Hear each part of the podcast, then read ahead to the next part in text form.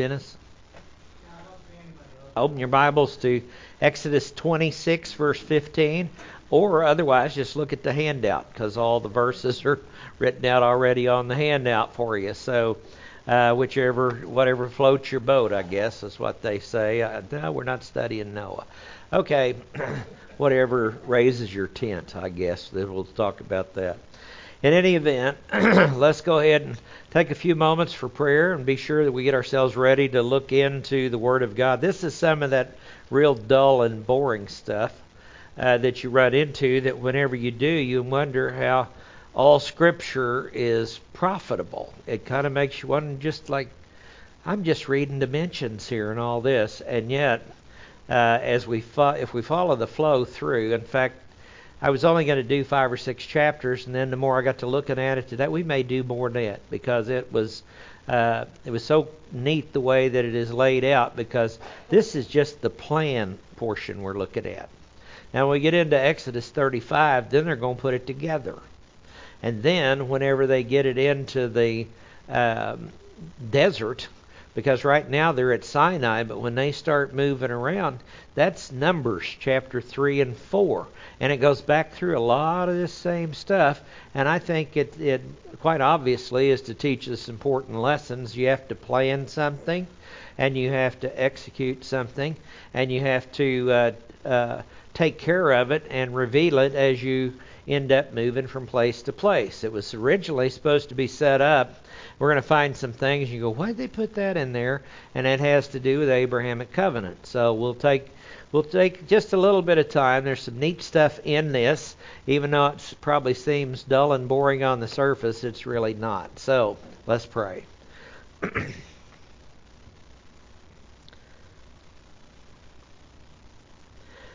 Father, again, we thank you for your amazing word, for your plan. We thank you that you've included us in your plan. And Father, as we look into this tent that was out in the desert, Father, I pray we would gain a greater appreciation for it than we ever had before. Father, we know it is your design, it is your plan, and Father, it is a great revelation. And the closer we pay attention to it, the more we're going to learn. So I pray we'd learn a lot from it and be able to use it. In Jesus' name, amen. Well, in Exodus 26, verse 15, I see we've seen the curtains before, the white linen curtains were the first thing, then the goat's hair curtains went after that, then it was the lamb skin or ram skin dyed scarlet, and then it was the sea cow skins or whatever we decided on that. It's an outer covering that's obviously quite waterproof, no matter whether it's a sea cow or a seal or a porpoise or whatever they say, but it's something that is very durable. It's made to last. It doesn't look too good on the outside. It's just a tent out in the desert from the outside. So we have seen that. We've seen the dimensions of these curtains, seen how they are sewn together and put together. We see that some of them are put together with bronze clasp. Where you find bronze, you find judgment. Some are put together with gold clasp, and when you find gold, you find deity. When you find gold that has been put over wood, you find the hypostatic union of Christ. Wood represents humanity. And we're going to look at where some of these things come from. Now, in verse 15, it says, "Then you shall manufacture," that's our word asah, once again, over and over, the boards. Now, the boards here is the masculine plural noun kerish, Q-E-R-E-S-H. It's used 51 times in the Old Testament, and it's only used in reference to the boards of the tabernacle, except in Ezekiel 27:6. So 50 of the usages are found concerning the boards of the tabernacle. And it's understood to be planking, like the planking that they used on a ship. So it's not just a piece of wood like we have laying in the backyard or something, or an old worn-out 2x4 or something like that. These have very definite ways that they're to be cut and very definite ways that they're to be fit together. So it is it says, "Make the boards for the tabernacle of acacia wood, standing upright." Now, upright is a cow participle of amad, and it is a word that it really it's the participle, and it kind of indicates that they're going to lift them up and raise them up. And when you find something indicating lifting up or raising up, you're usually looking at the resurrection. The resurrection of what? It's wood. The resurrection of his humanity is what we're talking about in this symbolism. And then it says 10 cubits shall be the length of each board. Now 10 cubits is their cubit is 18 inches, foot and a half, 15 feet long. It's 1 foot taller than the floor to the center part of the ceiling. This is 14 feet tall to the center part. So this thing is a foot taller than this ceiling. So it's a pretty large structure. And then it says, and 1.5 cubits the width of each board. Now that's 27 inches. So that's a pretty good chunk of wood, right? This wide, 15 feet high. And as we move on through here, it's going to tell us how thick it is. Notice that third dimension is not found, but these boards will determine are 9 inches, half a cubit thick. And that's just the way it all fits together, and you're left to take the givens that you've got, and then you end up with, this is what I need to know. Now it's interesting because I thought, how much does this thing weigh? One time, each board. One time we were thinking about opening up our dining room and back porch. And actually, one time we were thinking about opening up the living room and dining room.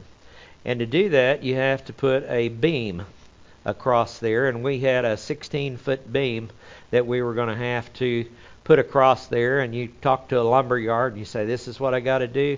This is what it's supporting. And all that, they calculate it all out. And you end up with the not just the length, but they tell you how tall it's got to be and how wide it's got to be. Then you make your pedestals underneath it. And you get 18 little guys from the neighborhood. And you put it in place, because it's a heavy chunk of wood. Well, I got to thinking, how much does this thing weigh? Because you got Levites that are going to be toting this thing through the desert. And I thought, because to pick up that board, I think it was 300 or 400 pounds, and you needed about 6 guys to get that piece of laminate beam into place. Now, we opted not to do that. I was thankful for that, but we opted not to do that. But here are these guys, and they're assigned with getting this from point A to point B, walking through the heat of the desert. And how much did this thing weigh? So I looked up the density of acacia wood. You know, what is the density of the wood? Because it could be a very light type of wood, and it wouldn't weigh all that much, like balsa wood. But it's 15 feet tall, 27 wide, 9 thick, and it weighs 40 to 60 pounds per cubic foot.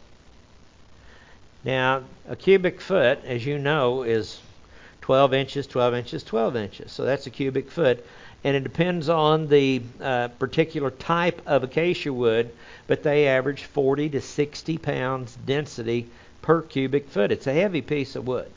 It's not a balsa wood, but piece that size of balsa wood you could throw away all the way across this room. But this is something you're going to have to think about before you scoop down and pick up. And so I got to calculating that out, and that at 40 pounds per cubic foot, and you calculate out the cubic feet that's in here, you get a 1,000-pound piece of wood. And if it's 60-pound density wood, you get 1,500 pounds of wood. In this one beam, 15 cubits, or that is 15 cubits, 15 feet long. So that is a pretty heavy piece of wood. It's going to take a lot of Levites. You know, be fruitful and multiply and fill the earth, just so they could get enough people to pick this thing up and move it. Because you got 20 boards on each side, and you got 8 on the back side. So you got 48 of those boards to haul across the desert. So when the Lord moved the cloud, which was their sign to move, there's probably a lot of them out there going, oh no, we have got to figure out how to pick this thing up and haul it out of here. So anyway, it says there shall be 2 tenons for each board. Now a tenon, now that's the sea cow, just like we had last week. I got a picture of a tenon. This is we have a mortise and a tenon. This is a common carpentry trick where they would take these pieces on the end and they would cut this down, and then these will fit into bases. Normally you see this type of cut on a kitchen drawer or something like that. You see it in fine furniture. They cut these things to make them fit perfectly together. Well, this is on a board that's 15 feet long, but they put it on this bottom end. It says make two of them. Now, we don't know the exact dimensions of them. That indicates there's no symbolism to be found. But there's two of these tenons, and they are going to fit exactly into different types of bases. They call them sockets. So these tenons, when they go in, how do they stand up? How do you get this thing to stand up? Obviously, if a board's 15 feet tall and a little over 2 feet wide, you don't want it falling on you. I mean, it can make short people shorter real fast. It's not a good thing. It says 2 tenons for each board fitted to one another. Now, this word is shalav. It's a puel participle. The puel is intense, an intensification. The puel means it's done by an outside source. So when the workmen on the tabernacle start putting this together, what God's saying, I want this thing perfect. I want you to fit these things together, and every board is to be identically the same. Okay, that's part of the plans of the tabernacle. And he reminds them, see to it that you build it according to the pattern I showed you on the mountain. Make it exactly like it's supposed to be. Because this is not just symbolic. It is structurally sound. To build something this way, it's about as strong as you can possibly build it. But the word shalav means an equidistant spacing. That's why you get this translation, having been spaced equidistant, a woman to her sister. And that's that little phrase we saw a week or two ago, where it's Isha and Ach, and it's supposed to be an idiom, and it's saying, so they're looking at each other, but it's saying these are closely related to each other. A woman to a sister, I want them identical. Basically saying I want twins. I want identical twins when you're done with each one of these boards. And he says, thus you shall manufacture for all the boards of the tabernacle. So that tells us that there's going to be something on the bottom, at least infers it, because you're not going to be able to drive these into the sand and have them stay there and have the boards all stand up. When it's all put together, everything's leaning on itself, and that's what makes the structure strong. These things gain their strength from each other, and as they are put together and tied down with the straps, and there are tent pegs that are for the outer two coverings. And once they get this thing stood up in place, they get the skins over the top of it and tied down. This thing is strong.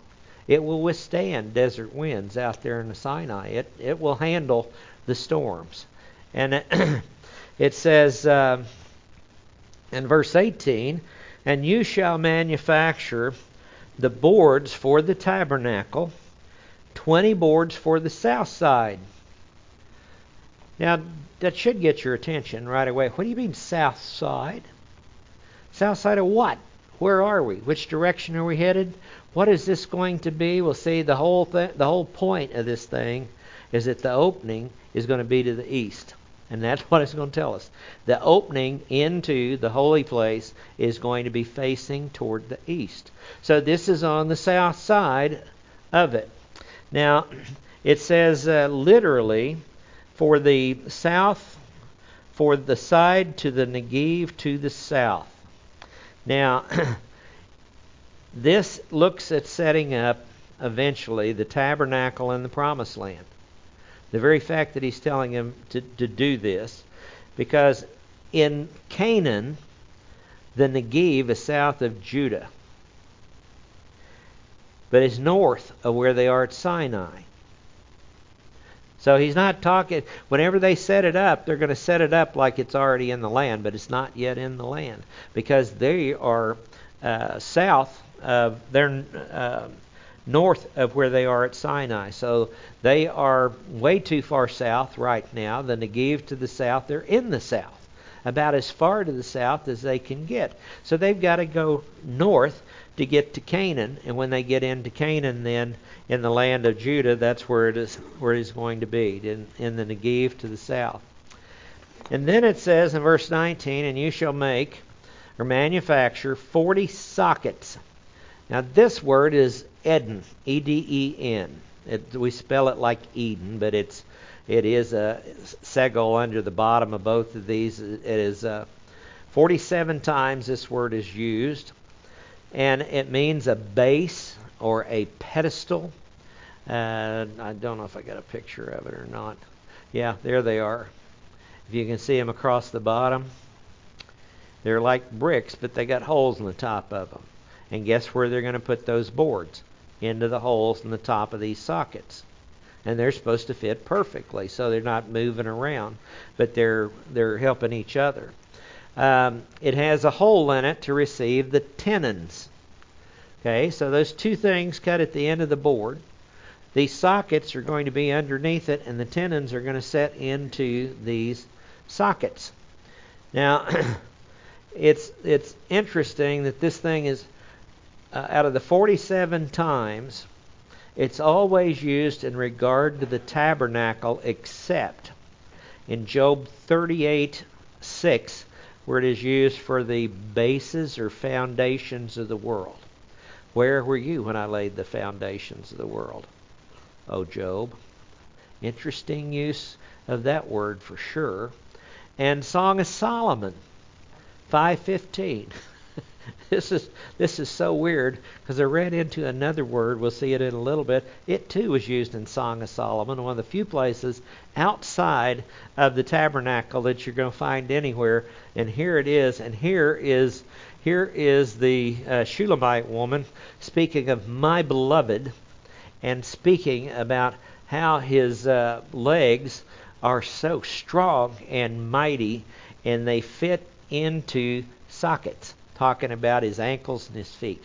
So this guy was evidently a real handsome, strong guy, and that's how it's used in that other case.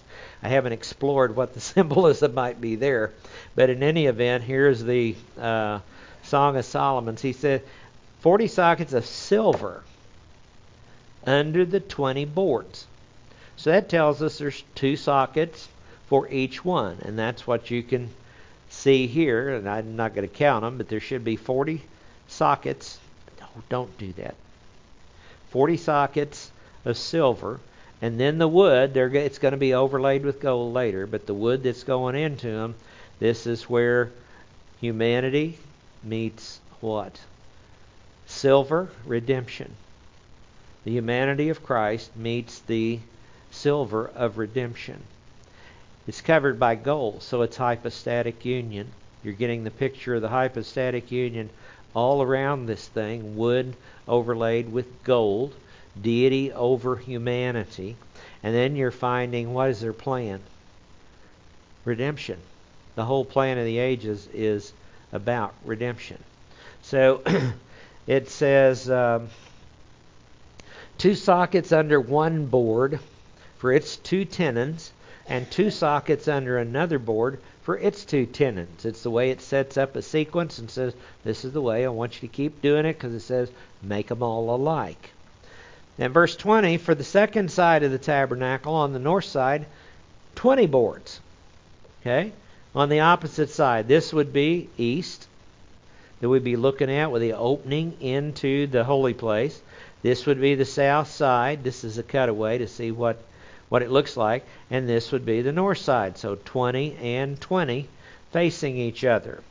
Now it says, and on the north side, 20 boards, and there are 40 sockets of silver, two sockets under one board, and two sockets under another board.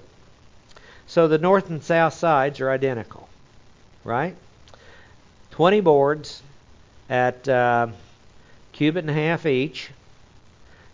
30 cubits, 45 feet. Tells us the whole length of the tabernacle. From this entry here to the very back part behind the Holy of Holies is 45 feet. Now this room is 60 feet that we're in. We're in a building that's 50 by 60. It's 50 feet this way and 60 feet this way. So the tabernacle would actually fit inside this room if the ceilings were tall enough. It's 15 feet wide. That's the width of the tabernacle, which is about the size of the entryway back there. I forget the dimensions on that. But let's see, it's 2, 4, 6, 8, 10. It's 14 feet. So the entryway is just about the size of the tabernacle. So we could fit the tabernacle inside of this building itself. The holy place and the holy of holies. Now, it still sounds small when you say, because this is a small building. In fact, when we first started putting this thing together and they poured the slab, and I came out here one night and I was thanking the Lord for, you know, what he was doing with all that. And I'm standing right about where I'm standing now, looking toward the back. And I thought, we didn't build this thing big enough. I mean, that was because we had the slab down, and I thought, there is no way we're going to handle 30 people in here. And hopefully there's more than that. But in any event, I thought, we didn't build it big enough. But guess what? By the time you get the walls up and everything else, it looks like a pretty big thing. If you think of a 15 by 30 living room, that'd be a pretty good sized living room, wouldn't it? So you get some idea about what you're looking at there.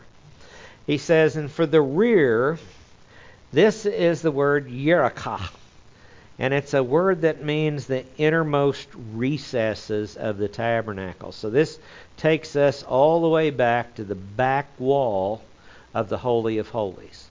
And he says to the rear, for the rear of the tabernacle to the west, to be sure we don't get disoriented here, to the west, you shall manufacture 6 boards. All right, 6 boards. So we're looking 1, 2, 3, 4, 5, 6, 7, 8. They put 2 too many in here. How do we know that? You shall manufacture. We kept reading is how I know that, but that this should be 6 boards wide. Now, how far is 6 boards? Let's see, at a cubit and a half. Let's see, 6 boards, 1/2 cubits wide, equals 9 cubits across, equals 13.5 feet. So how does this all figure out? Because this thing is 15 feet across, and that's because this is 6 boards, but this board on each side is doubled. And it makes 2 corners. And what it does by putting these one after another and joining them at the top, what it does is connect the building together. So there's 2 more boards that will fit right over the top of this board and this board, because there are 2 boards too wide on this. But this is itchy trigger finger. Anyway, it's It's 15 feet, but it's got, how wide is each board? 9. It's 0.75. It is 1/2 a cubit, or 9 inches. So you have 13.5 feet with the 6 boards, but then you have 2 9-inch pieces coming from the side walls that makes the other 1.5 cubits to make it 15 feet wide. And then on this inside wall, see this is supposed to be right next to that. These 2 are backed up to each other, and they will connect into this north wall and the south wall. So I probably muddied the water here on that. Hopefully I didn't. But this is what happens. 6 boards across the back. The other 2 he's going to mention will fit on these edge boards here. If we just took these 2 off, maybe you can see it here. And this other board will go here in front of this board, and then they will connect together with this other one over here. They'll all be standing together. Now, they're not interconnected per se, but they're going to be connected on the outside. And that's where the poles come in. You shall make two boards for the corners of the tabernacle at the innermost resources. Okay, two boards. See, that's where the other two are coming from, because it's going to make sure we got it. In the next verse, it's going to tell us 8 boards total go in the back. 6 boards across, doubled on each end. It says, and they, which is the two boards, shall be doubled. Now here's where some of the interesting passages come in. The word double is ta'am. It's used 5 times. It's used here. It's used twice in Exodus 36:29. That's 3 of the usages. Then it's used in Song of Solomon 4:2 and 6:6. And it's used in the Hifil, meaning to cause to bear twins. And it refers to, interestingly enough, teeth that match. So it is talking about the Shulamite woman's got teeth that match. So do you ever wonder what's her teeth look like? That's some of the old timers, you know. If you're bringing a fair maid to meet the family or something like that, and they won't check her teeth like they did horses in there. That's really not a good way to do it, but that's the way sometimes some people thought. And he says, they shall be a doubling beneath, and together they shall be complete. Now the word complete's the word tam, T-A-M. It's close to ta'am, it's a little bit of difference there. It's used 14 times. Now, complete is a good translation, but when you look at where this is also used, it's used in Job. Chapter 1, verse 8, and chapter 2, verse 3. Job was a mature man. Job was this guy. It's describing Job. Have you considered my servant Job? 1:8. Again in chapter 2, verse 3, have you considered my servant Job? He is one of these mature individuals. And so it's saying that they're going to bring these together and they're going to complete this structure. To its top literally says upon its head, from the top up. It's talking about the top part. To the first ring. Okay, so they're going to hook these together. We'll see how as we move on through this. But they're going to hook these two together on the corners. The corners are going to be hooked together. And so that's going to increase the stability of the structure. Thus it shall be with both of them. They shall form or be the two corners. Now, what's one of the first things you lay when you lay a building or begin a building? Cornerstone, the chief cornerstone. So here's a picture on both sides of this thing. Who is the chief cornerstone? Now, in verse 25, there shall be 8 boards with their sockets of silver, 16 sockets, 2 sockets under one board and 2 sockets under another board. So on this back wall is supposed to be 8 boards, but again, it's 6 wide, and then these 8, the other 2, are stacked on top of this one on the corner. Now, all right. The upright wooden boards speak of the resurrection of the humanity of Christ. That's all we're told about right at this point in time, is that they're wood. And they're going to be standing upright. So that we don't know yet that they're going to have gold over them. But they do speak of the resurrection of Jesus Christ. The silver sockets speak of the work of redemption by the humanity of Christ. And 8, when you look at the numbers, represents a new beginning. Whenever you go through the different numbers and what they mean, what they signify, normally 7 is the number of perfection. Nobody really argues with that. And then you get to 8 and you go, what is that? 8 is a starting over again, a new creation. Something that we can do in Christianity. And it's 8, the new beginning, based on the redemption, because they're all set in silver, accomplished by Messiah. Now the two tenons, If we dig farther into the word for tenons, it's a word for hands. And it's like sticking your hand into something, getting a good hold of it. Speak of Christ's human response to the plan and the completed execution of it.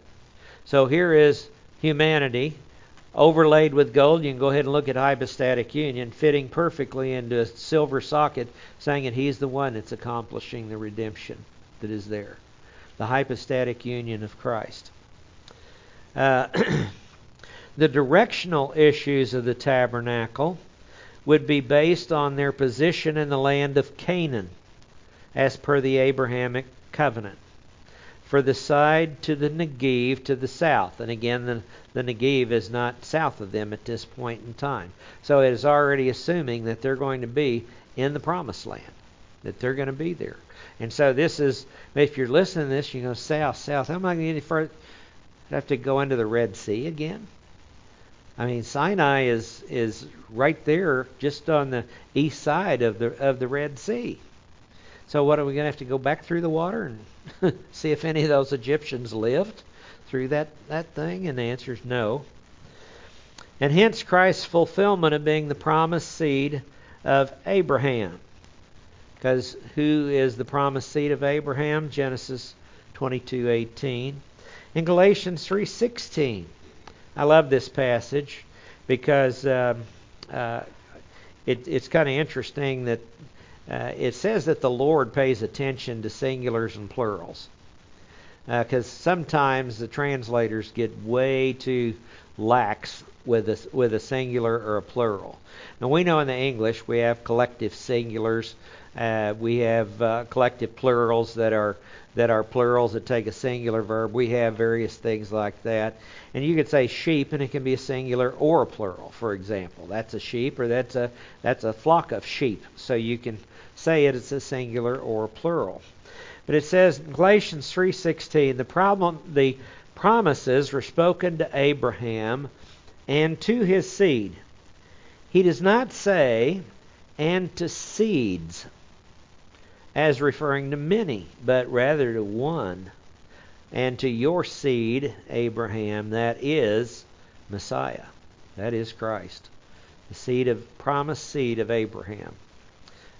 I know I've told the story more than once, but I was asked, I worked for a Jewish man in Tulsa one time, and we had Christmas parties, which was always interesting for a Jewish man to throw a Christmas party. But we had a Christmas party, and he always wanted me to... He asked me one year, he said, would you mind offering up a blessing, offering up a prayer for us before we eat? And the first year I said, sure, but I'm going to have to close in the name of Jesus Christ. And so think about that. If that didn't work for you, then fine. And so he didn't ask me to do the prayer that year. Next year, he said... would you offer up kind of a generic prayer for us here? It's kind of like who you're going to pray to. But anyway, I thought about it, and I said, okay, Lord, here's an opportunity once again. I said, okay, I will. And so I was praying and praying for blessings on the company and all the employees and everything else. And I said, and we pray and ask these things in the name of the promise seed of Abraham. And all the Christians went, you could just almost hear them gasp, because they knew I was coming to a close and they were wondering what I was going to do. And I thought, this will help the Jews. Maybe they'll figure out who he is and go there. And I said, the Lord knows the intents of the heart, so I'm going to leave it in his hands. But if you're ever caught in a trap like that, you might remember that. Now, the fact that these wooden boards surround the entire tabernacle portray that an integral part of the plan of God is focused on his humanity. And see, we lose sight of that. He is God that became man. John 1, we've been through that many times lately. In the beginning was the Word, and the Word was with God, and the Word was God. And the Word became flesh and dwelt among us. And that's where it picks up in verse 14 of John chapter 1. And then as you move through John, you watch his humanity grow. You watch in chapter 2 where he turns the water into wine at a wedding party. You see him talk to Nicodemus in chapter 3. You see him start working out the miracles that he is going to do. And it's amazing to go through the miracles. I don't know if any of you got to watch the show on Newsmax the other night that I sent out the thing, and I was pleased with it. It came off a lot better than I ever thought it would. I found a couple bones, but I'm a nitpicker anyway, so that were in it. But I mean, it seemed to be a very good, even-handed presentation of the Messiah and the issue there. So but you find, and that they made one thing, they said 26 miracles of Christ or something like that.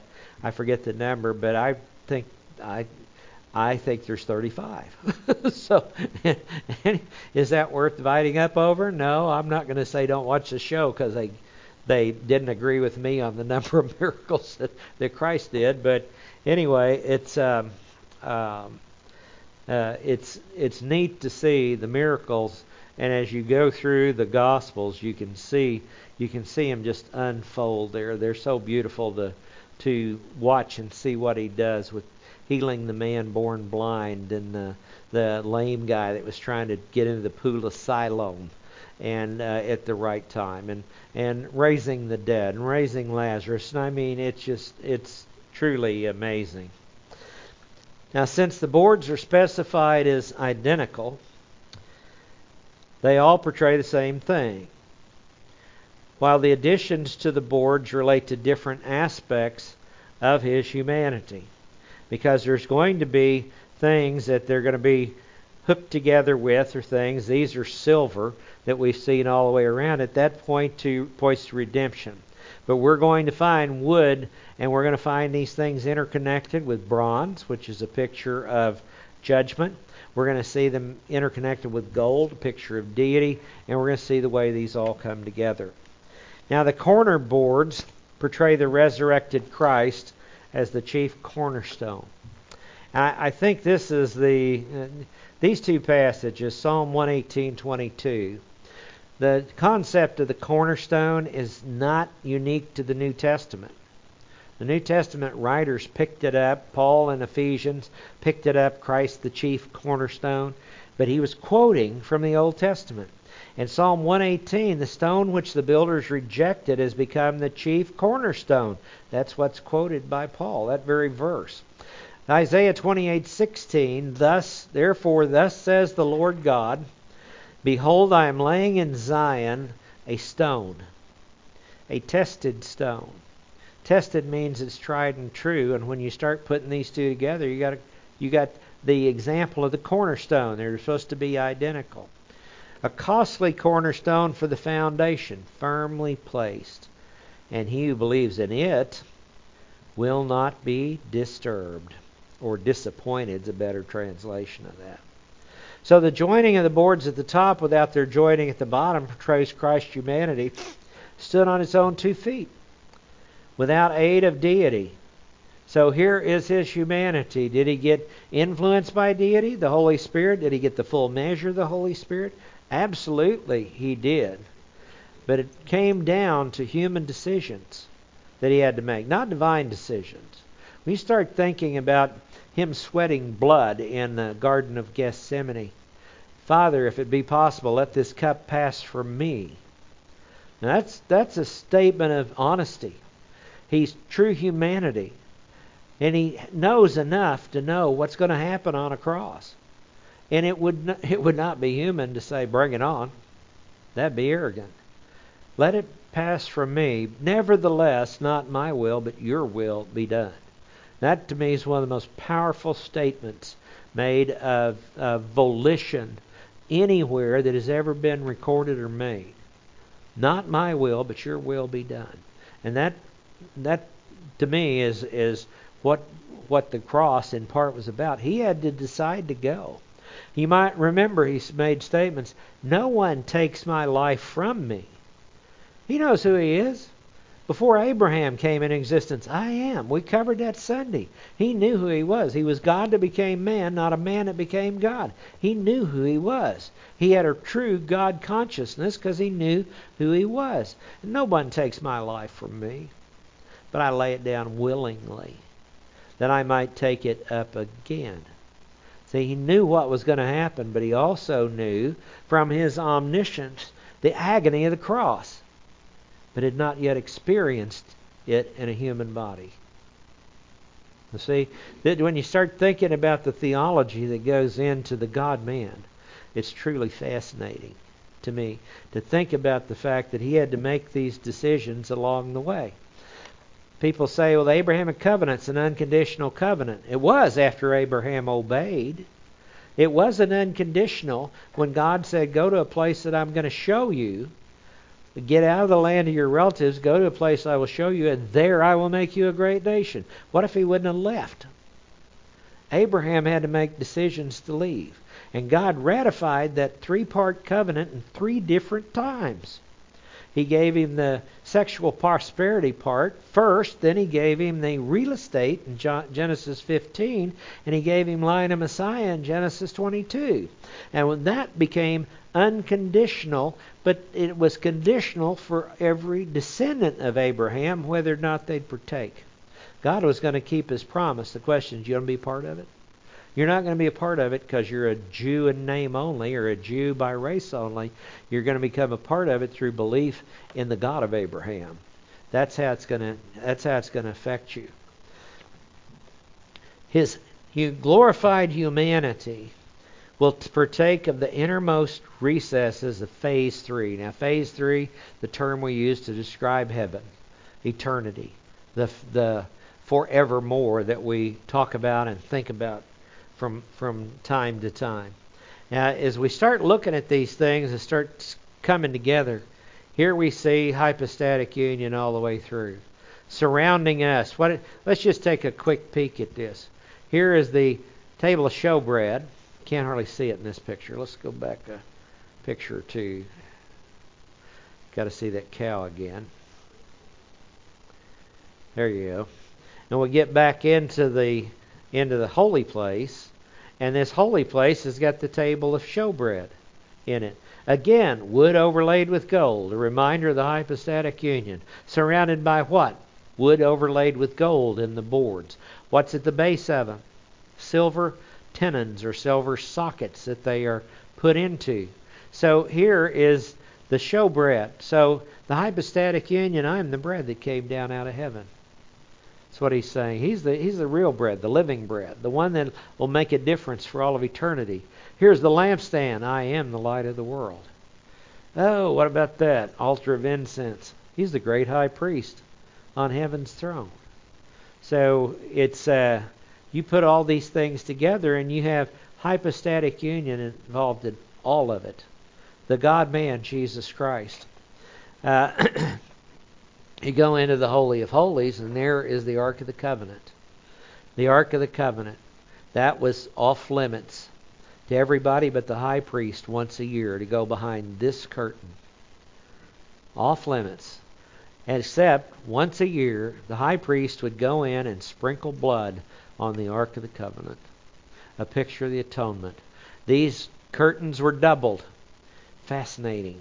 These two curtains were doubled because the high priest had to pull back one side of it, step inside the curtains, walk down to the other end and pull back the other side to enter into the ark, because they were never to be exposed to one another, to the outside. So that was all planned for and provided for. And they, I'm sure you heard the story that they used to tie a rope on the high priest. Because if he didn't come out of there alive, it's because Israel hadn't atoned for their sins, according with the law, and they were in deep trouble. So they tied a rope on this guy and put bells on the bottom of this robe that he had. And if the bells stopped tinkling, or suddenly went like a Christmas tree gone wild or something, and hit the deck, they'd drag him out of there because nobody was going in. If God was mad enough to kill the high priest, nobody was going in to get him out. So they'd drag him out from out from the inside to get him out of there. But inside that ark, Aaron's rod that budded. I am the resurrection and the life. Pot of manna that was preserved. I'm the bread that came down out of heaven. And let's see, the 2 tablets of the law. Every jot and tittle shall be fulfilled. Heaven and earth will pass away.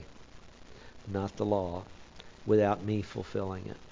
And it's just a constant reminder. The Jews are going to get told the plan of building this. And then in chapters 35 to 40, they're going to build it to begin with. And then God's going to move the cloud. And they're going to follow the cloud. And then they're going to set it up again in Numbers chapter 3. What did they do in Numbers? What's the great lesson of the book of Numbers? You can wander around for 40 years if you get your eyes off the Lord. That indeed is what can happen. Now, that's all the notes that I gave you, I believe, is it not? I should have gave you the next set. You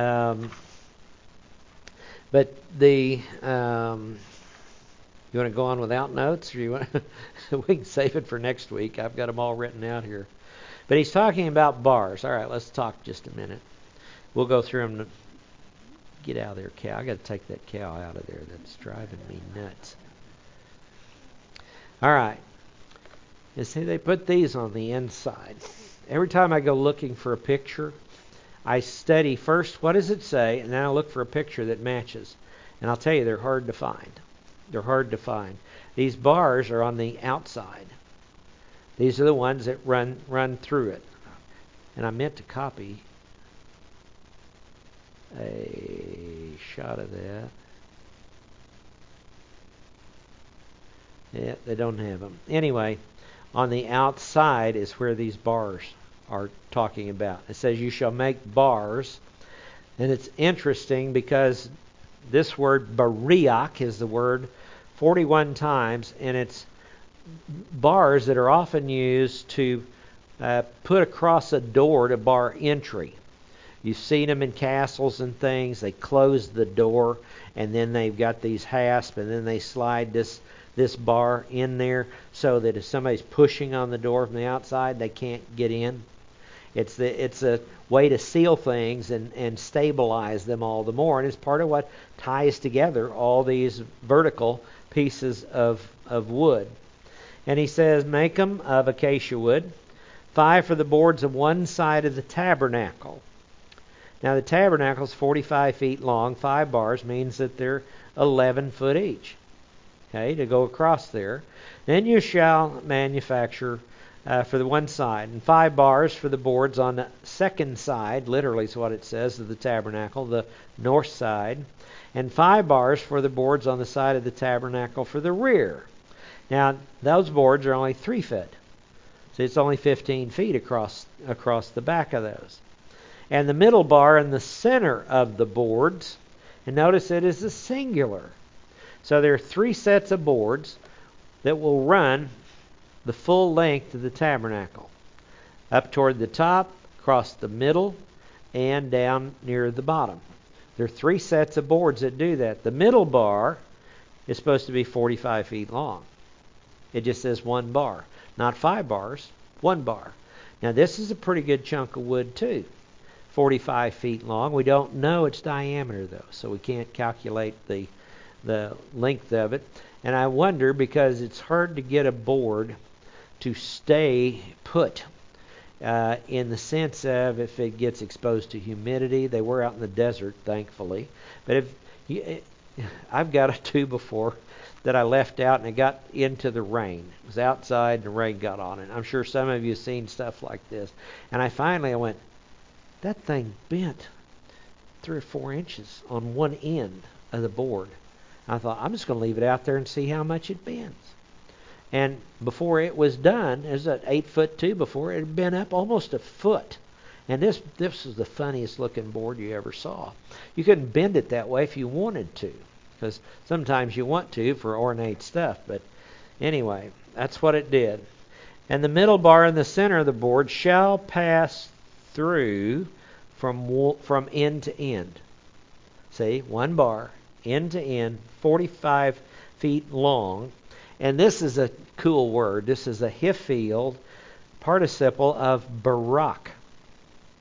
It's used 65 times.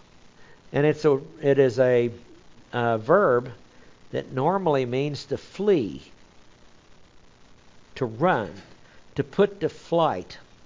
The root meaning is to pass through with speed. And it's a hiphil, shall be causing to pass through from end to end. So it says when you start putting this thing in, keep moving. Put it in as quickly as you can put this thing in. And you shall overlay totally, this is our pu'al participle, the boards with gold, and make their rings of gold as holders or houses for the bars, and you shall overlay the bars totally with gold. This is a really nice place, is it not? Then you shall erect, you shall cause to rise up the tabernacle according to its mishpot. Now, when I saw this, the word plan is the New American Standard, what they did with the word plan. But mishpot is a word that you learn in Hebrew 101. It's one of the very basic words. It's one of the key words of Genesis. It's a key word of Exodus. Used 422 times. And that's a word that means judgment. It is used of a divine decision that comes from the sovereignty of God. So when it's translated as plan, there's more to it than that. There's more to it than that because he said these are divine plans. Don't go the other way. He thought about it. He made the decision. This is the plans for the building. Follow them. Now that's what he means. Statutes and judgments, the word coke and mishpot and mishmaret, and some of those words that are all interconnected with each other. He says, which you have been shown, literally, which you have been caused to see in a hiphil on the mountain. So this is quite a deal. Now I'll bring all these notes next week, and then we'll go through the summary. But there's again more interesting things to be found because the symbolism is massive in here, and the symbolism is so neat and so cool. See, why have the number 5? One quick thing. I got 7 minutes. Okay. Why the 5 bars? And we've talked about 5 being the number of grace. And sometimes it seems like, well, where did people decide that 5 was the number of grace? And sometimes it seems like it's just an arbitrary thought process that went through and somebody said, hey, I think 5 ought to be grace. Well, that's not quite the way it happened.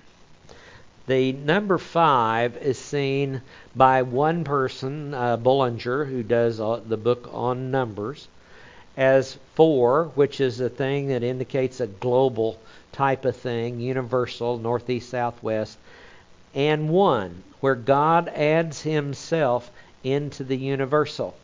4 plus 1. The universal is God adding himself into that. And how does he add himself into that? By means of grace. Okay? Because he is a holy God and we can't approach him apart from grace. That's one line of reasoning. Another one I'd never seen before until today, and I was looking around, and it is the grace that is connected to the 5 wounds of the cross. Anybody here ever heard of the 5 wounds of the cross? Well, you're not the only one. I'd never heard of that before. And I thought, where did that come from? What's it talking about? No, it's simple. You can put it together. Where was he wounded? His hands, his feet, his head with the crown, the lashes on his back, and the spear in his side. Every single one of those had to do with grace that was going to be extended to us. And I thought, isn't that interesting? the five wounds of the cross. I had never thought of it before, but it's to me, I think it's a beautiful picture, and so it's a little more than just simply an arbitrary decision that people have made. They started coming at it from different directions, seeing the same thing. That's one of the things that fascinates me. Different directions, different thought processes, different theologies, and they end up at the same place. Now, that seems to me like the Holy Spirit's in there somewhere. Let's pray. Father, it's been a good night. Once again, thank you for letting us come together and be able to open up your word. And Father, we pray that you'll help us to be able to think through this. It's a lot to think through and go and put together in our minds how this all fits. But Father, your plan is so beautiful and amazing. It's so intricate. It's all designed to fit. And I just pray that we'd get the privilege of viewing the beauty that you have displayed through this tabernacle and of your plan. We give you the praise in Jesus' name. Amen.